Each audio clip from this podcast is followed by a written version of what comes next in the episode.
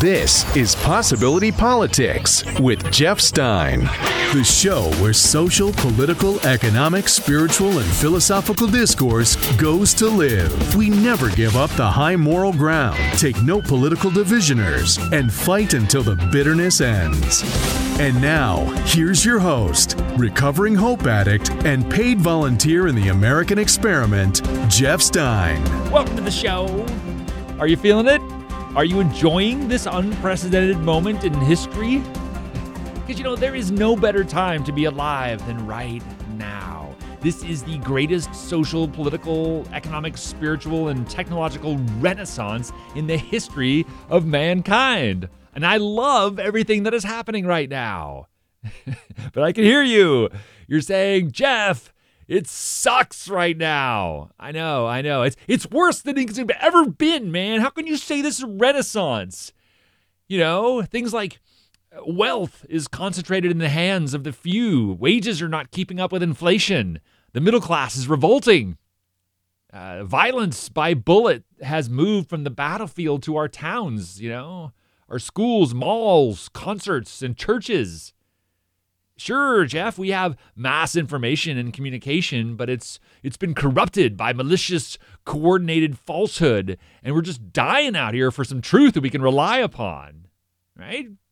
That racial tension is louder than ever, with everyone fighting to be recognized as unique individuals. And, and, and of course, you know, that other political party is doing everything it can to undermine all the progress that's been made. Uh, not to mention that the planet is in danger. That sucks. And it's going to require a global, a global commitment to do something about it. And our, des- our, our democratic system of justice is being tested like never before, and all the way up to the highest offices of our republic. And the Me Too reckoning is affecting everything everywhere and has no sign of reducing in its volume.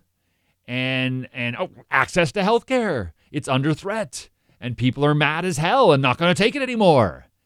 And, and, and, and and most of all, uh, we all seem to be perpetually divided, losing sight of our common humanity. Does that sound about right? Does that sound more like it? Not like a renaissance? In fact, here's, here's our mantra of today's possibility politics with high contrast comes high growth, meaning that you want to measure a society's evolution not by how many tragedies occur, but by how many lessons are being learned. As the masters say, it's not the answers we seek, but the questions, for they give birth to all answers, because you cannot ask a question for which there is no, isn't already an answer, right? And the question isn't, you know, how much does the world suck right now, Jeff? But rather, what new way, new path has been realized? You know, what painfully obvious solution was born in this painful problem? And and that's that's kind of the you know the sarcastic mantra of possibility politics today. When the solution is finally painfully obvious, then the light is revealed and the majority will always recognize the light and go toward it. Yes, they will. I know you're saying no they won't. No they won't. Yeah, and you're right. There will be some who will hold on to their pain, their rage, revenge, terror, their shame, their guilt, their despondency. Uh, you know, they will choose to blind themselves of the light of the painfully obvious truths, and they will, you know, most likely use their pride. Deadly sin number seven, by the way. They'll use their pride, which is their determination to resist acceptance or kindness or curiosity or faith, to resist change. That's what pride does to you. And it convinces you of the nobility of your resistance to your own evolution by telling you that it is your strength of conviction that makes you great. You know, it is your power, your willpower to stick to what you know, stick to what you already know. You know, it, it, it is your power to stand your ground and resist changing for anyone ever. I'm never going to change. you know, that, that willpower to, to never compromise Ooh, compromise, right? Which means to to never consider anyone else's ideas unless they perfectly fit your already constructed beliefs. Think about that, right? Never compromise me. Never compromise means you will never consider anyone else's ideas unless they fit perfectly into your constructed beliefs. Beliefs that you have, you know, reconstructed and set in stone that dirty word of compromise. You know, budging on your previously constructed beliefs is blasphemy. You know, considering the possibility that you might find a belief that serves you better than the one you already had by listening to another perspective. Oh no, we don't want that. That's weak. Right? Be strong, never change. So there's those folk, those folks, and and those are the ones that are loud right now. So it seems like that's the world. And they might go to their grave believing the same thing tomorrow that they believed the day before and the day before that. And and they may just stay like that. But ironically, you cannot help but change. no matter what you do in life, one of two things will occur. You will evolve or devolve. You will move toward love or fear, inspiration or desperation, curiosity or certainty, faith or aloneness, knowingness or victimhood, kindness or rightness. One of those two. You will, you will create a life of more pain or less pain. And if you keep, you know, devolving, the painfully obvious will become more painful and more obvious. Now, possibly only obvious to others, but uh, despite your denial, you will experience no less pain. Resisting your own evolution, your own growth, your own learning, your own awakening, resisting your own truth, it, it, it's like, you know, being determined to hold a beach ball under the water which not only hold a beach ball under the water, but one that inflates larger every time you revisit your denial of your own truth. You know, I refuse to release my victimhood and recognize my power in my knowingness. Okay? I refuse to stop hating those people and recognize that it's me that suffers with the hate when I carry it around. You know, I, am str- my strength of conviction makes sure that I refuse to change my ways and recognize that refusing to change is still change, right? And, and and and if you do, you can you can turn, you can pivot, you can embrace the possibility of life if you allow it. The possibility that I might discover something new that enlarges my life the possibility that I might meet someone who, you know, previously angered me, but now teaches me that it was my anger and it had nothing to do with them. This is why I love what's happening right now, because high contrast means high growth. Painfully obvious means we've had enough pain and we know what needs to be done.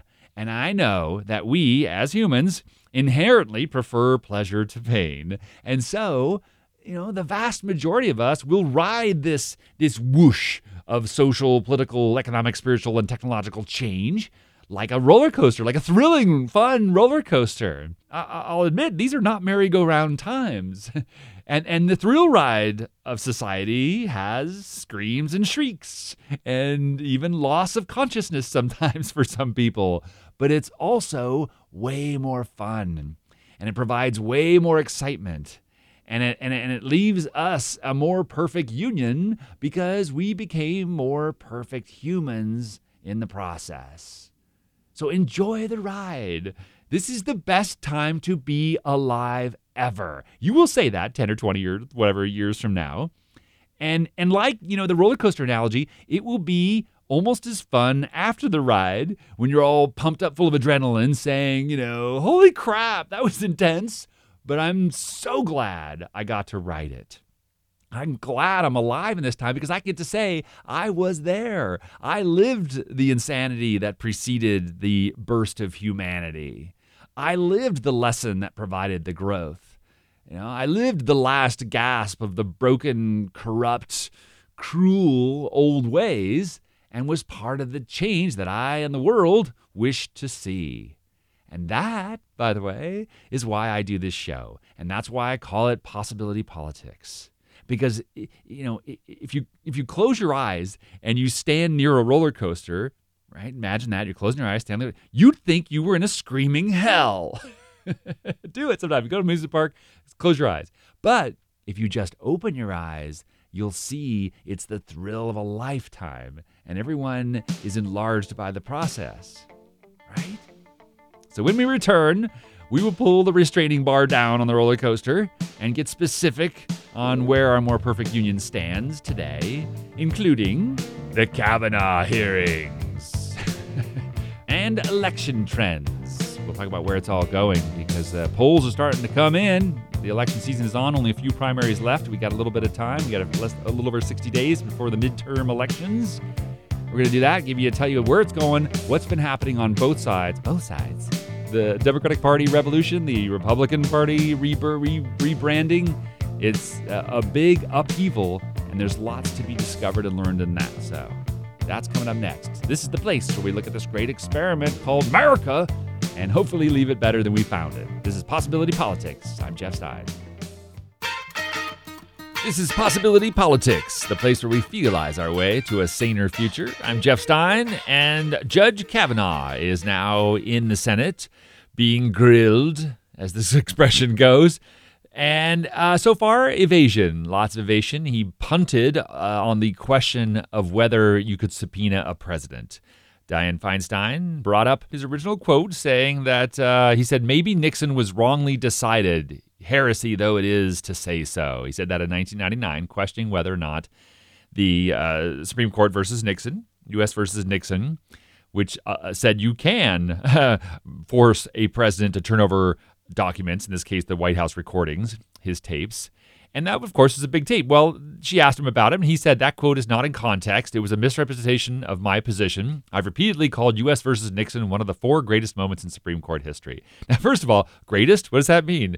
Does that mean you endorse it or not? Now, she followed up and she said, well, kept asking her in many different directions in different ways. Does he think a sitting president can be required to respond to a subpoena? And he kept saying, that's a hypothetical question. He took a big punt on that. So the Senate is trying to figure out the biggest question of all in this moment is whether or not you can subpoena a president. And whether you're for Trump or against Trump, this is a really important question because is a president above the law? The other big fun fact of the Kavanaugh experience, of course, is the massive numbers of documents that are being withheld, including hundreds of thousands, apparently. And of course, the ones that have been released, they are not being released to the National Archives. They're being released through the Bush Library.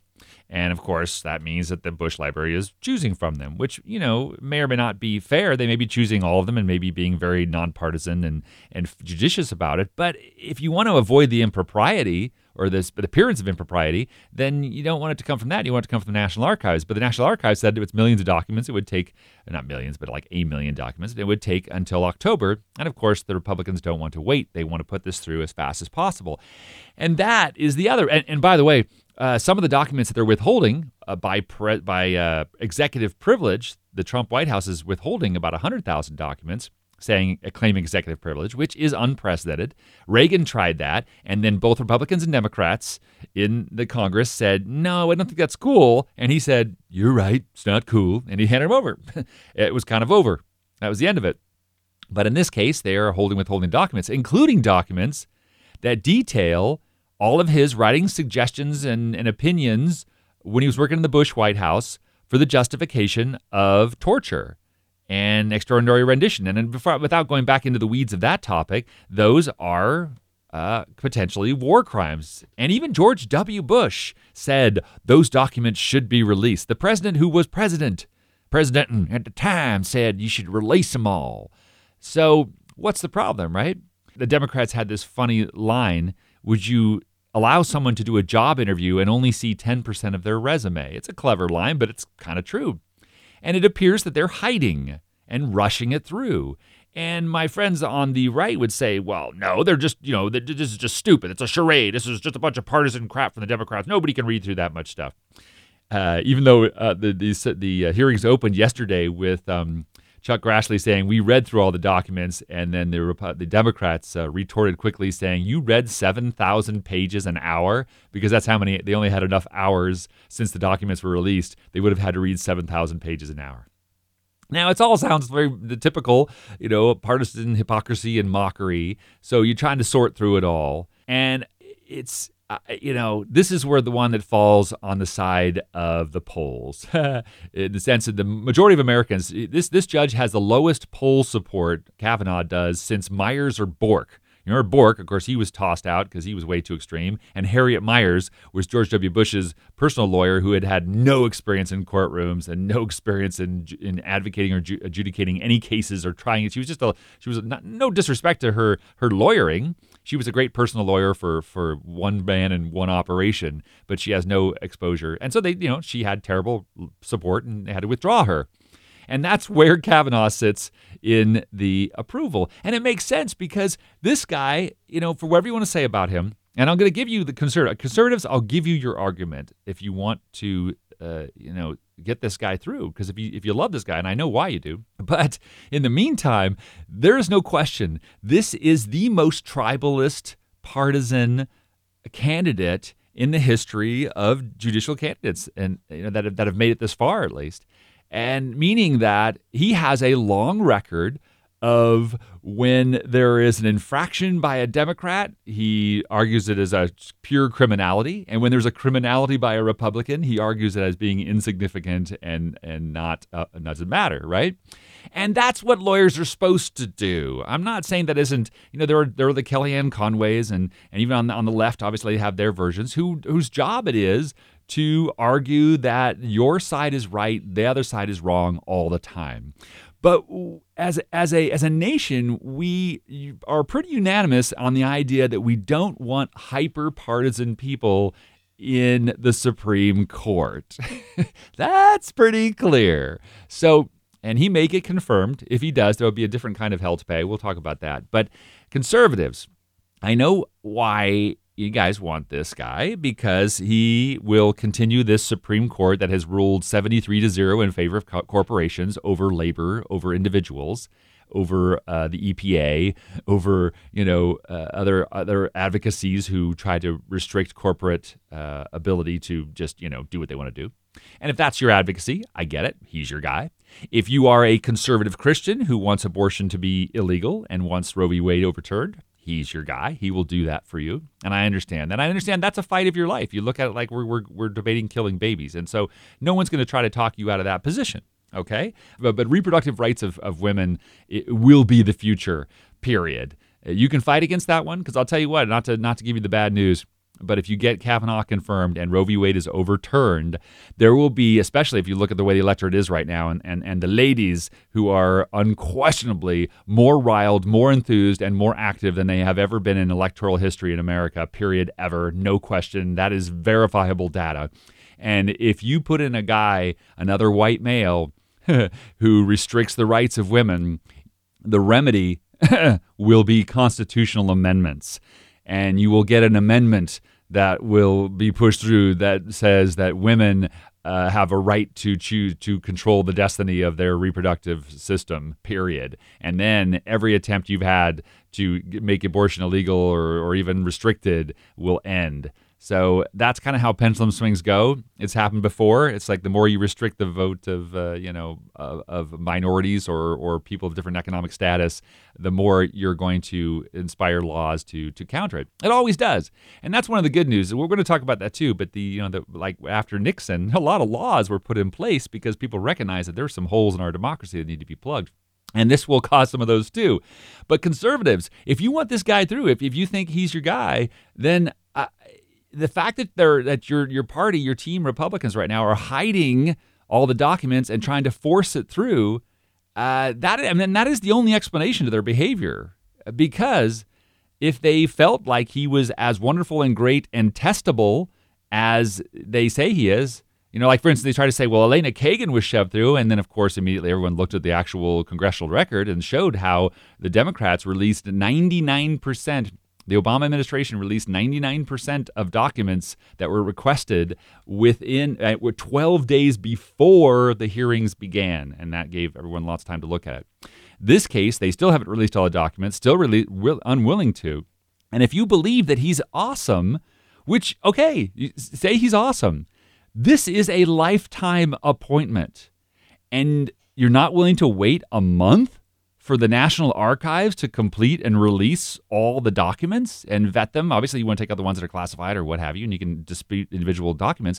But this is a lifetime appointment. And it's your game over, in your opinion, right? You'll, you'll overturn Roe v. Wade. You'll make sure corporate dominance is assured.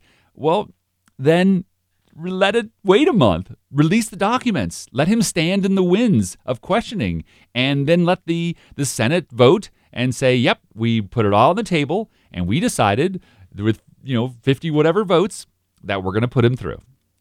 Let it happen.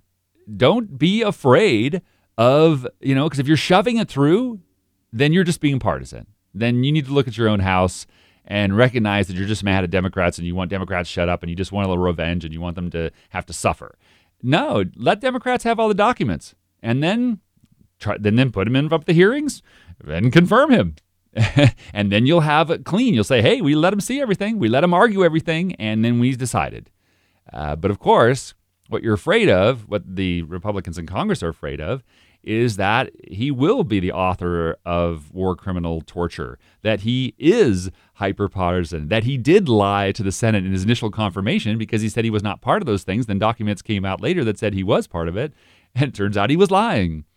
So, you know, you got to have him stand and give him that opportunity to answer these things. If he can satisfactorily answer all of the critiques of these documents, then you will have a quote unquote clean candidate. You'll say, you know, the Democrats will say, well, he's too conservative. Well, that's that's too bad, right? I mean, if he's too conservative, that's that's how it works, right? If you get him through, uh, but if you hide it and then you find out later, and then you come to a constitutional crisis because the president is being uh, threatened with a subpoena, and this judge who won't answer the question, Kavanaugh, rules with the other four justices and says, well, you know what? You can't go after a president. He's immune to crime.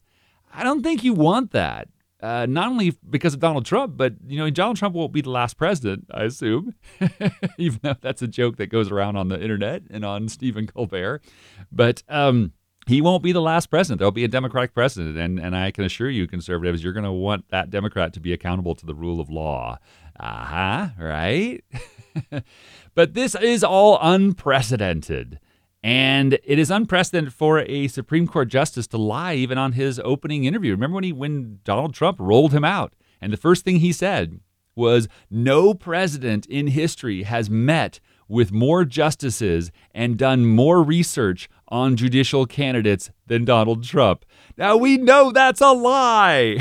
and that's not necessarily disparagement to Donald Trump. We just know that he didn't. There's not even possible time. He was given the name Kavanaugh a few days prior to that. So it's not even possible for him to have met with more justices and more research than any candidate.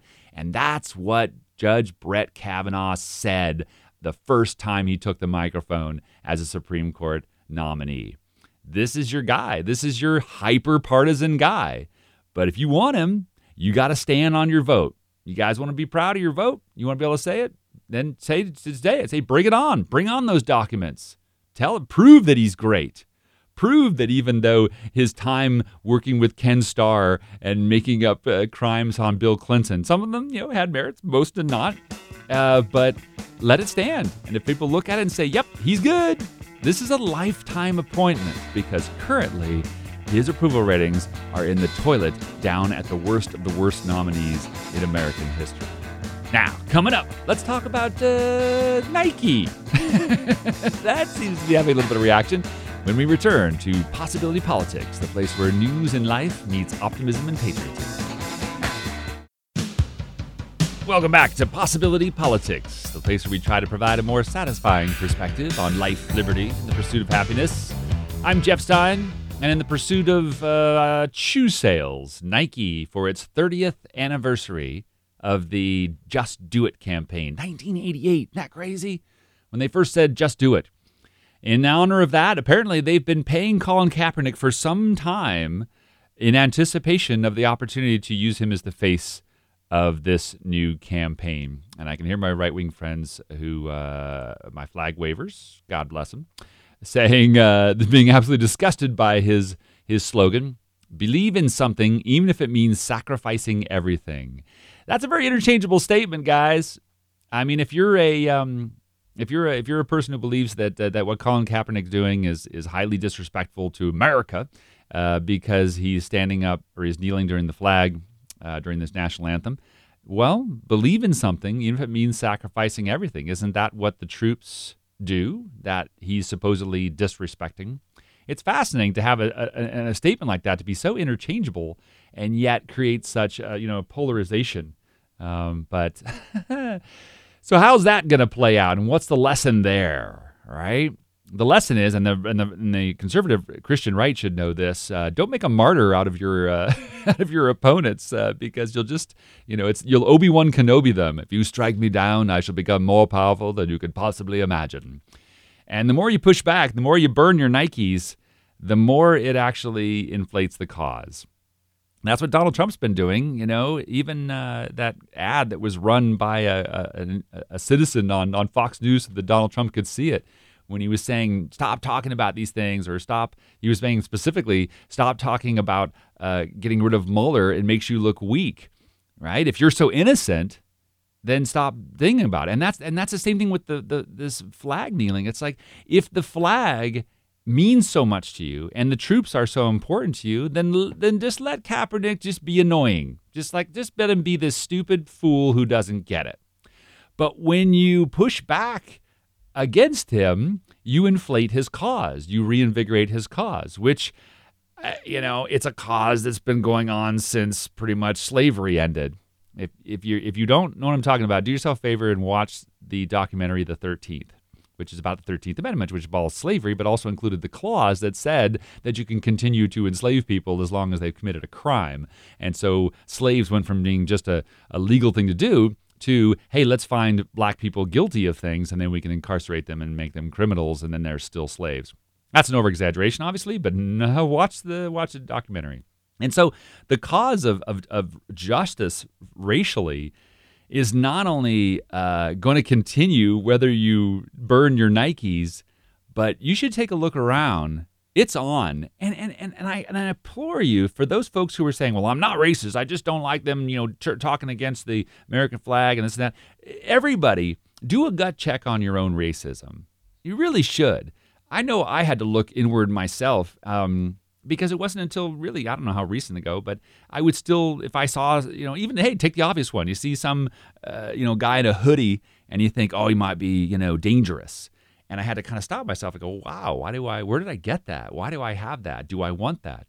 And, and generally speaking, you know, when you meet people, uh, even in, in, in what would you could call a racist area, I mean, there are those who outwardly say, you know, people of, uh, that are non-white should be removed from society. There are the obvious ones, but most people are kind and decent. It's like, oh yeah, I'm, you know, I totally get along with so and so and so and so and so so of a different race, a different gender, a different whatever.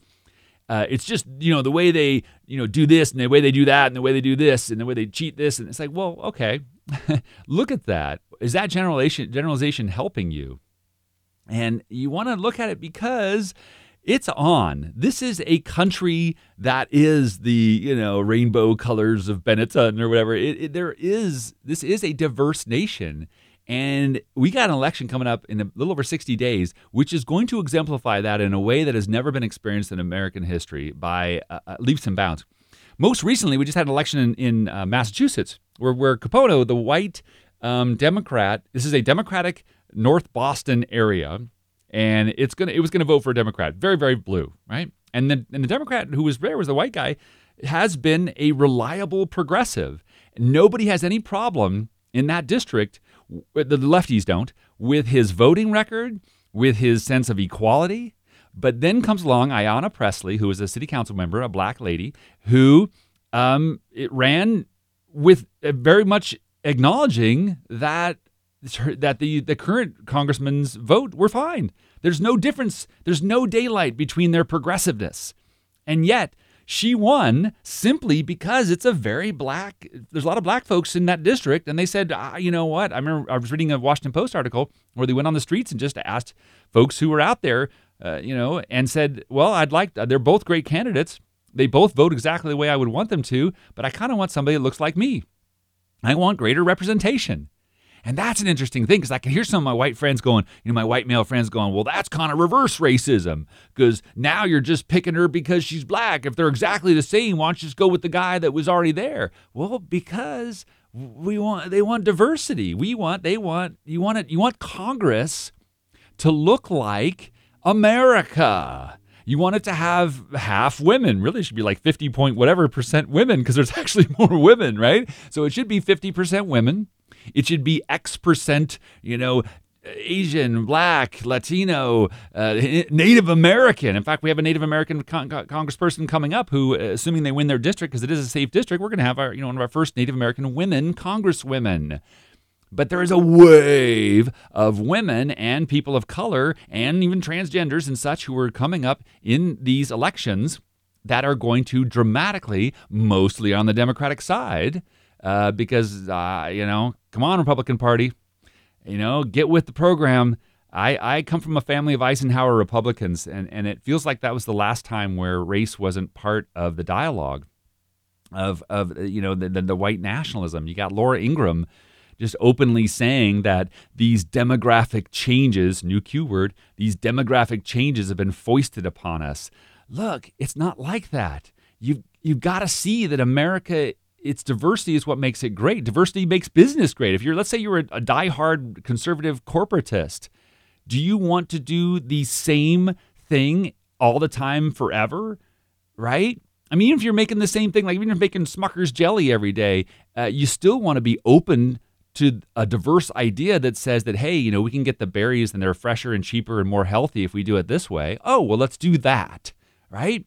Diversity means new ideas, new perspectives that you haven't heard of. Because again, as I said at the top of the show, you either evolve or devolve, right? And devolve means your determination to stick with your old ideas. Evolution means you consider a new thought. Well, if it's a new thought, then it isn't a thought you already had. you have to get it from a new place. And bringing in new faces and new genders and new backgrounds and new religions. And that's happening. And whether you like it or not, this is the last white moment. It's like that chart you saw uh, everybody used to play when, when Barack Obama got president, and it showed 43 uh, white males and then Barack Obama. Well, they're going to have that chart for Congress. It's going to show this mass mosaic of white people on November of 2018. And then, I mean, of, of 2018. And then in 2019, when that Congress takes effect, boom, you're going to suddenly see this diversity of color and gender that you've never seen before. This is on. And every poll is indicating that this election is going to be a blue wave whoosh. And you know, and if people listen to the show, you know, I, am guilty of being overly optimistic. This is kind of one of my things I do, uh, but I've never been wrong. I've just been wrong about the timing. Sometimes my optimism takes longer years than I thought it would take, but it always does. In the same way that you know, you can't keep you know people, black people, slave forever. You can't keep women from not voting forever. Eventually, it was going to happen, right? this diversity was going to eventually happen because we are a diverse nation. You know, even myself, I'm, a, I'm technically what you would call a white guy, but I don't even know what to call myself. You know, I, have got, uh, I'm Norwegian and German and Polish and Irish and whatever's. And what does that all mean? And that used to be a thing. You go back 100 years, you know, being Italian was considered the invasive immigrant. Being Irish was the invasive immigrant that was going to ruin America. All right, all these different things, and that is gone. So this blue wave, and the reason I say this blue wave is so assured, more more optimistic than I would even normally be, and I don't mean optimistic because I'm necessarily endorsing it. I'm endorsing diversity. I'm endorsing change that brings in new perspectives. Because right now, unfortunately, my family's Republican Party is looking like it's trying to just get us back to the 1950s, and that just that's never going to work. You can't hold that beach ball underwater. It, it just gets harder and harder, and it just pops out. But the reason this is different this time is that since Donald Trump has been elected, there has not been a poll or an election or a special election that has gone anywhere but in the direction away from Donald Trump and the newly branded Republican Party of Donald Trump and toward the uh, the, the blue side. I hate I don't like use blue side because in fact, interestingly enough, a, a lot of people the millennials. I hate that term because we need new terms, but people under under forty, under thirty five they didn't even like political parties because they've grew, grown up with nothing but but screaming from the two political parties. And so there's not only a wave of change and new faces and new genders, but a wave of I don't even want the damn label. I'm just using the damn label of Democrat because um, it, you have to pick one right now as this system exists. but that's going to end probably too. We may even get a little more closer to a multi party system. I mean, we're pretty entrenched with our two parties, uh, but this tribalism is has been so bad for America uh, that people are dying for a difference, and they're doing it. And that's again, we go back to the mantra of the show: painfully obvious. The tribalism is painful, and that's in the polls too. Um, and I'm not saying when I said that every poll has been going that way. Yeah, there have been some special elections that have still been held by the by the incumbent, but there's been a shift of eight or ten or twelve or twenty points every single time in every single race and every single poll, and it even overcoming the gerrymandering and the voter suppression. This is like nothing we've ever seen before. Truly unprecedented, and it's going to be a wave that of waves. Now, it's not going to suddenly fix everything because um, the other part of the polling, which is interesting, is it's really going to be decided by those who, dis- who, call themselves independents, because on many different subjects and and candidates, ninety something percent of Democrats uh, agree with the one side, and then ninety percent of Republicans agree with the other side, and it's the middle that is going to decide. But right now, the independents are hitting at the sixty percent plus fifty nine to sixty percent disapproval of Trump, and they're hitting at those 50 60% disapprovals of the Republican Party which has kind of toxified itself as identifying with the being a white nationalist corporatist corruption party that separates families at borders and doesn't do anything about it. And that's the comeuppance is coming up, and it's happening now.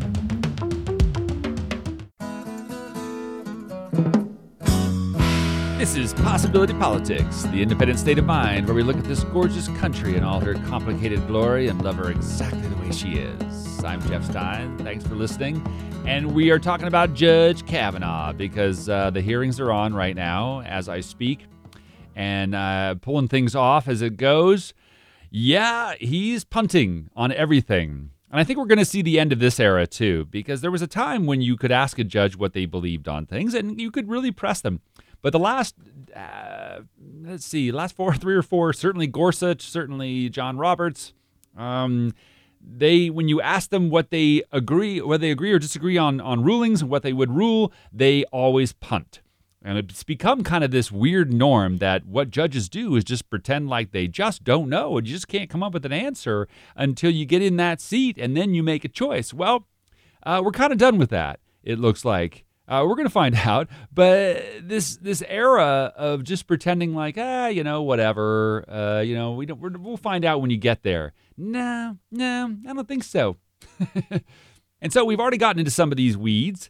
Uh, we got into pre-existing conditions because obviously uh, with with healthcare and whether that is an upholdable law. Uh, Judge Kavanaugh punted. He refused to answer specifically and just kept his, his mantra for today as I'll play in a second has been basically I just uh, you know I just under I understand the case. I understand it's difficult but uh, I'm just not going to give you my opinion. And so he would not come down on whether or not pre-existing conditions demanding that insurance companies continue to insure you and take people with pre-existing conditions he wouldn't rule. On the case of whether or not a president can be subpoenaed again he punted said Nixon was a was a great ruling, but then didn't say whether he would do it with Donald Trump or anybody else. Now we got the question of whether a president can pardon themselves, himself in this case. Again, would not answer. And Dianne Feinstein, again, senator from California, asked him about Roe v. Wade. And listen to what he says here. I um, said that it's settled as a precedent of the Supreme Court entitled to respect under principles of stare decisis. And one of the important things to keep in mind about Roe v. Wade is that it has been reaffirmed many times over the past uh, 45 years, as you know. And uh, most prominently, most importantly, reaffirmed in Planned Parenthood versus Casey in 1992. And as you well recall, Senator, I know uh, when that case came up, the Supreme Court didn't just reaffirm it uh, in passing, the court specifically went through all the factors of stare decisis in considering whether to overrule it. Could I interrupt you to say, since you mentioned stare decisis, and I sat on nine of these hearings, and when the subject comes up, the person says, I will follow stare decisis. And they get confirmed, and then, of course, they don't. So I think knowing going into it um, how you make a judgment on these issues is really important to our vote as whether to support you or not. Because I don't want to go back to those death tolls in this country. And I truly believe that women should be able to control their own reproductive systems within, obviously, um, some concern for a viable uh, fetus. Mm-hmm. And I understand your point of view on that, center, and I understand how passionate and how deeply people feel about this issue. I understand the importance of the issue. Uh, I understand the, the importance that people attach to the Roe v. Wade decision, to the Planned Parenthood versus Casey decision. Uh, I don't live in a bubble. I understand I live in the real world. I understand the importance of the issue. And there you go. I understand it's a difficult issue and lots of people are on different sides of it. But as she pointed out earlier in the clip, too, is that uh, there have been a lot of justices, including John Roberts, who said they would follow stare decisis, which means they would follow this body of work. They would say that you know Roe v. Wade is, has been upheld for 45 years. But just saying, just having Kavanaugh saying it's been upheld for 45 years doesn't mean that he's going to uphold it. And John Roberts proved that. He, when he was being confirmed, there were several things that he said that have withstood precedent, and then he voted against them, most decidedly about free speech of corporations. That corporations can spend unlimited cash on elections without telling you where the cash came from, who the donors are, and that was something that he thought would not occur, but then he overruled himself. Same thing with, you know, healthcare. So what he seems to be doing, Kavanaugh is going to just continue to punt and pretend like he doesn't have any idea how he would rule on it until he got in the chair. And it's going to force senators to decide whether or not that's good enough. And of course, the Democrats uh, seem to be unified in their opposition that it ain't good enough. You know, these are two important issues. These are issues that are going to change America. it's like, wow, right? He's not going to answer that question. So you have to decide in the absence of the answer. This is the world we live in. But just as a note, you can't change where society is going.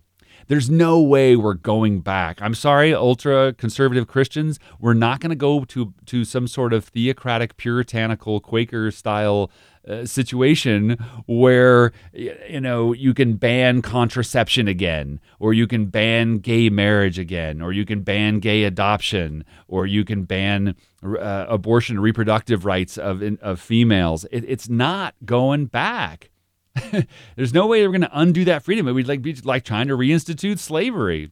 It ain't going to happen.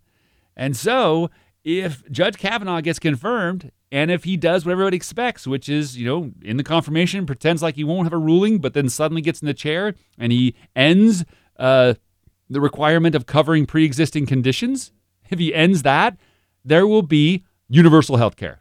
That will be, it's going to be anyway, because every single, uh, almost every single Democrat that is coming up right now in this blue wave, that is the one issue from the rural parts of Pennsylvania to all the way out to you know le- lefty lefty Massachusetts, they're all running on wage equality and universal Medicare for all, some version of universal health care, single payer.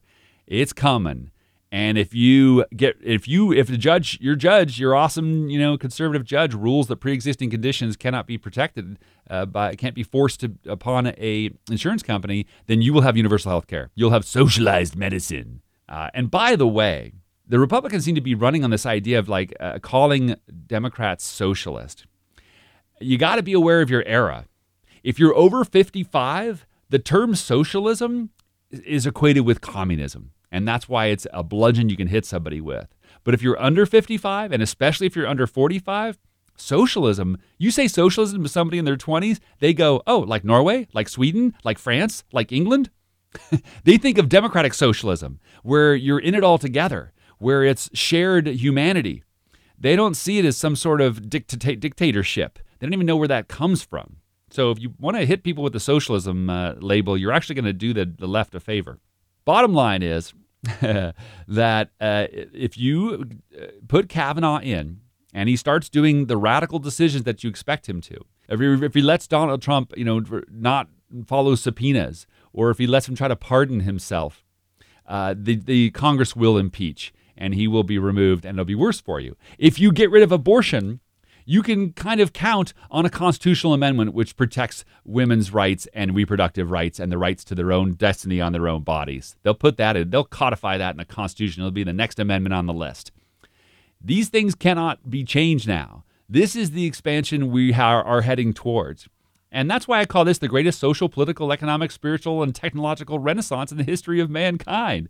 And if you look at renaissances of past, Italian Renaissance, the Northern Europe Renaissance, uh, they were preceded by things like, oh, concentration of wealth and power in the hands of the few, uh, suppression of ideas, uh, religious uh, dominance that forced the that over I mean sorry that overrode freedoms and personal freedoms.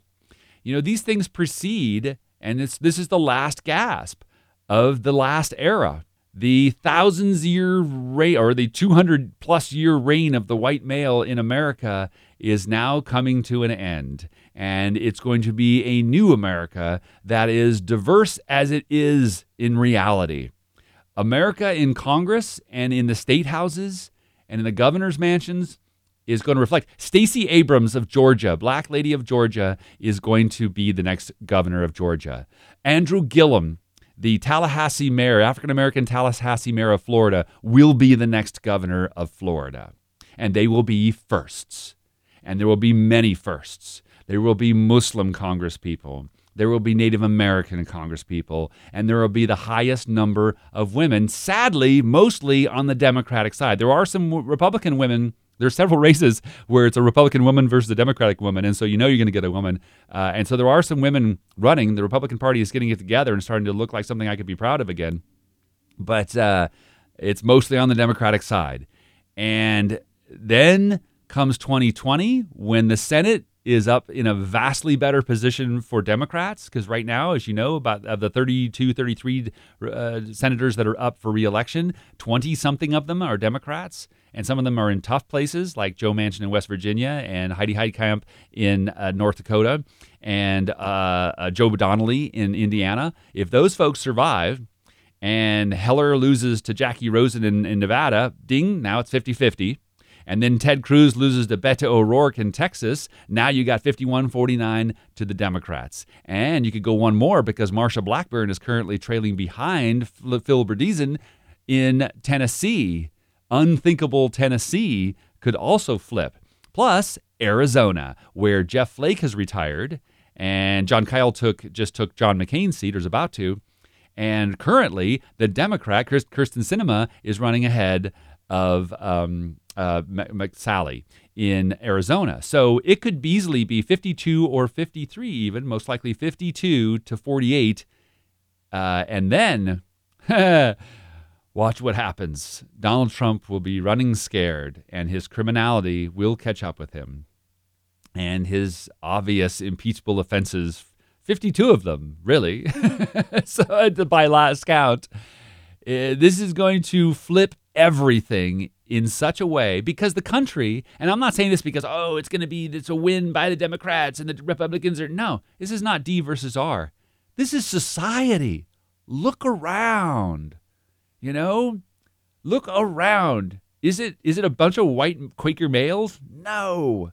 This nation is diverse because that is what is the best thing about America is when we invite anybody and everyone who is wants to be part of the greatest social democratic experiment ever to self-rule and to do it with a, a, a sense of of evolving. I mean, we're evolving. That's the point. We're not burdened by thousands of years of tradition, right? And the only thousands of years of tradition in America was the Native Americans, and they already had the vast majority of them of the of the tribes in Native Amer- in America were already entrenched with a sense of shared community and shared prosperity and shared opportunity. That was ingrained in them in the beginning. And so it's almost like we're coming full circle and recognizing that that's how we started and we're going to get back to that. So there, there's your traditionalism. If you like traditionalism, Native American traditionalism, love it.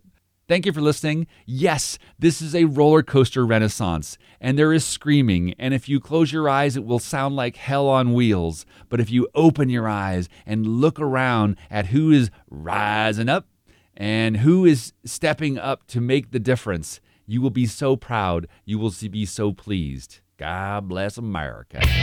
This has been Possibility Politics with Jeff Stein. The social, political, pop cultural discussion show that looks at life through the rose colored eyes of the almost criminally optimistic Jeff Stein. If people say your dreams are crazy, if they laugh at what you think you can do, good. Stay that way. Because what non believers fail to understand is that calling a dream crazy is not an insult, it's a compliment. Don't try to be the fastest runner in your school or the fastest in the world. Be the fastest ever.